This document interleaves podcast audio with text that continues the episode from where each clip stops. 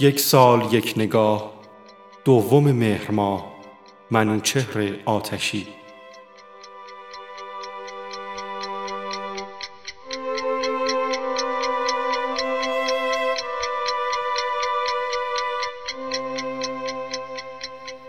منوچهر آتشی در دوم مهر ماه سال 1310 در دهرود در شهرستان دشتستان بوشهر به دنیا آمد.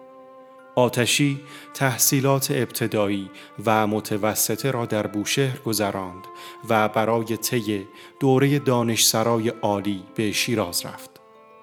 در سال 1333 آموزگاری را در بوشهر آغاز کرد و در سال 1336 وارد دانشسرای عالی تهران شد و در رشته زبان انگلیسی لیسانس گرفت.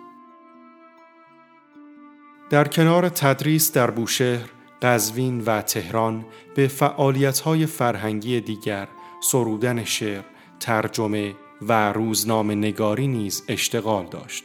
از جمله در پایان سالهای دبیری خود مسئولیت ویراستاری را در انتشارات سازمان رادیو و تلویزیون ایران به عهده داشت.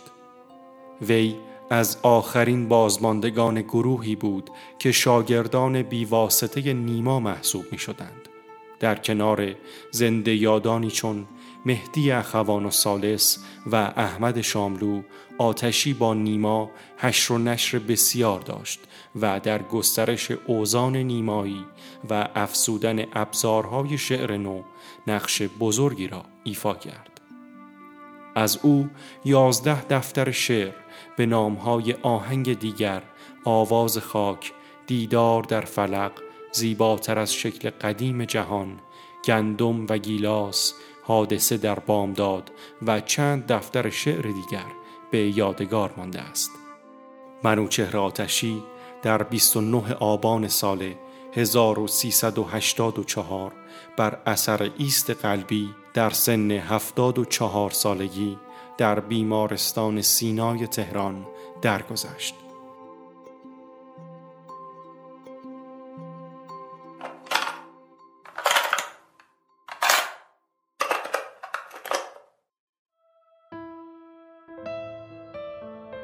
چشم تو آبی نبود نام تو آبی بود که آن همه مرا به جستجوی نام خودم میان این همه دریاچه های مرده سرگردان کرد.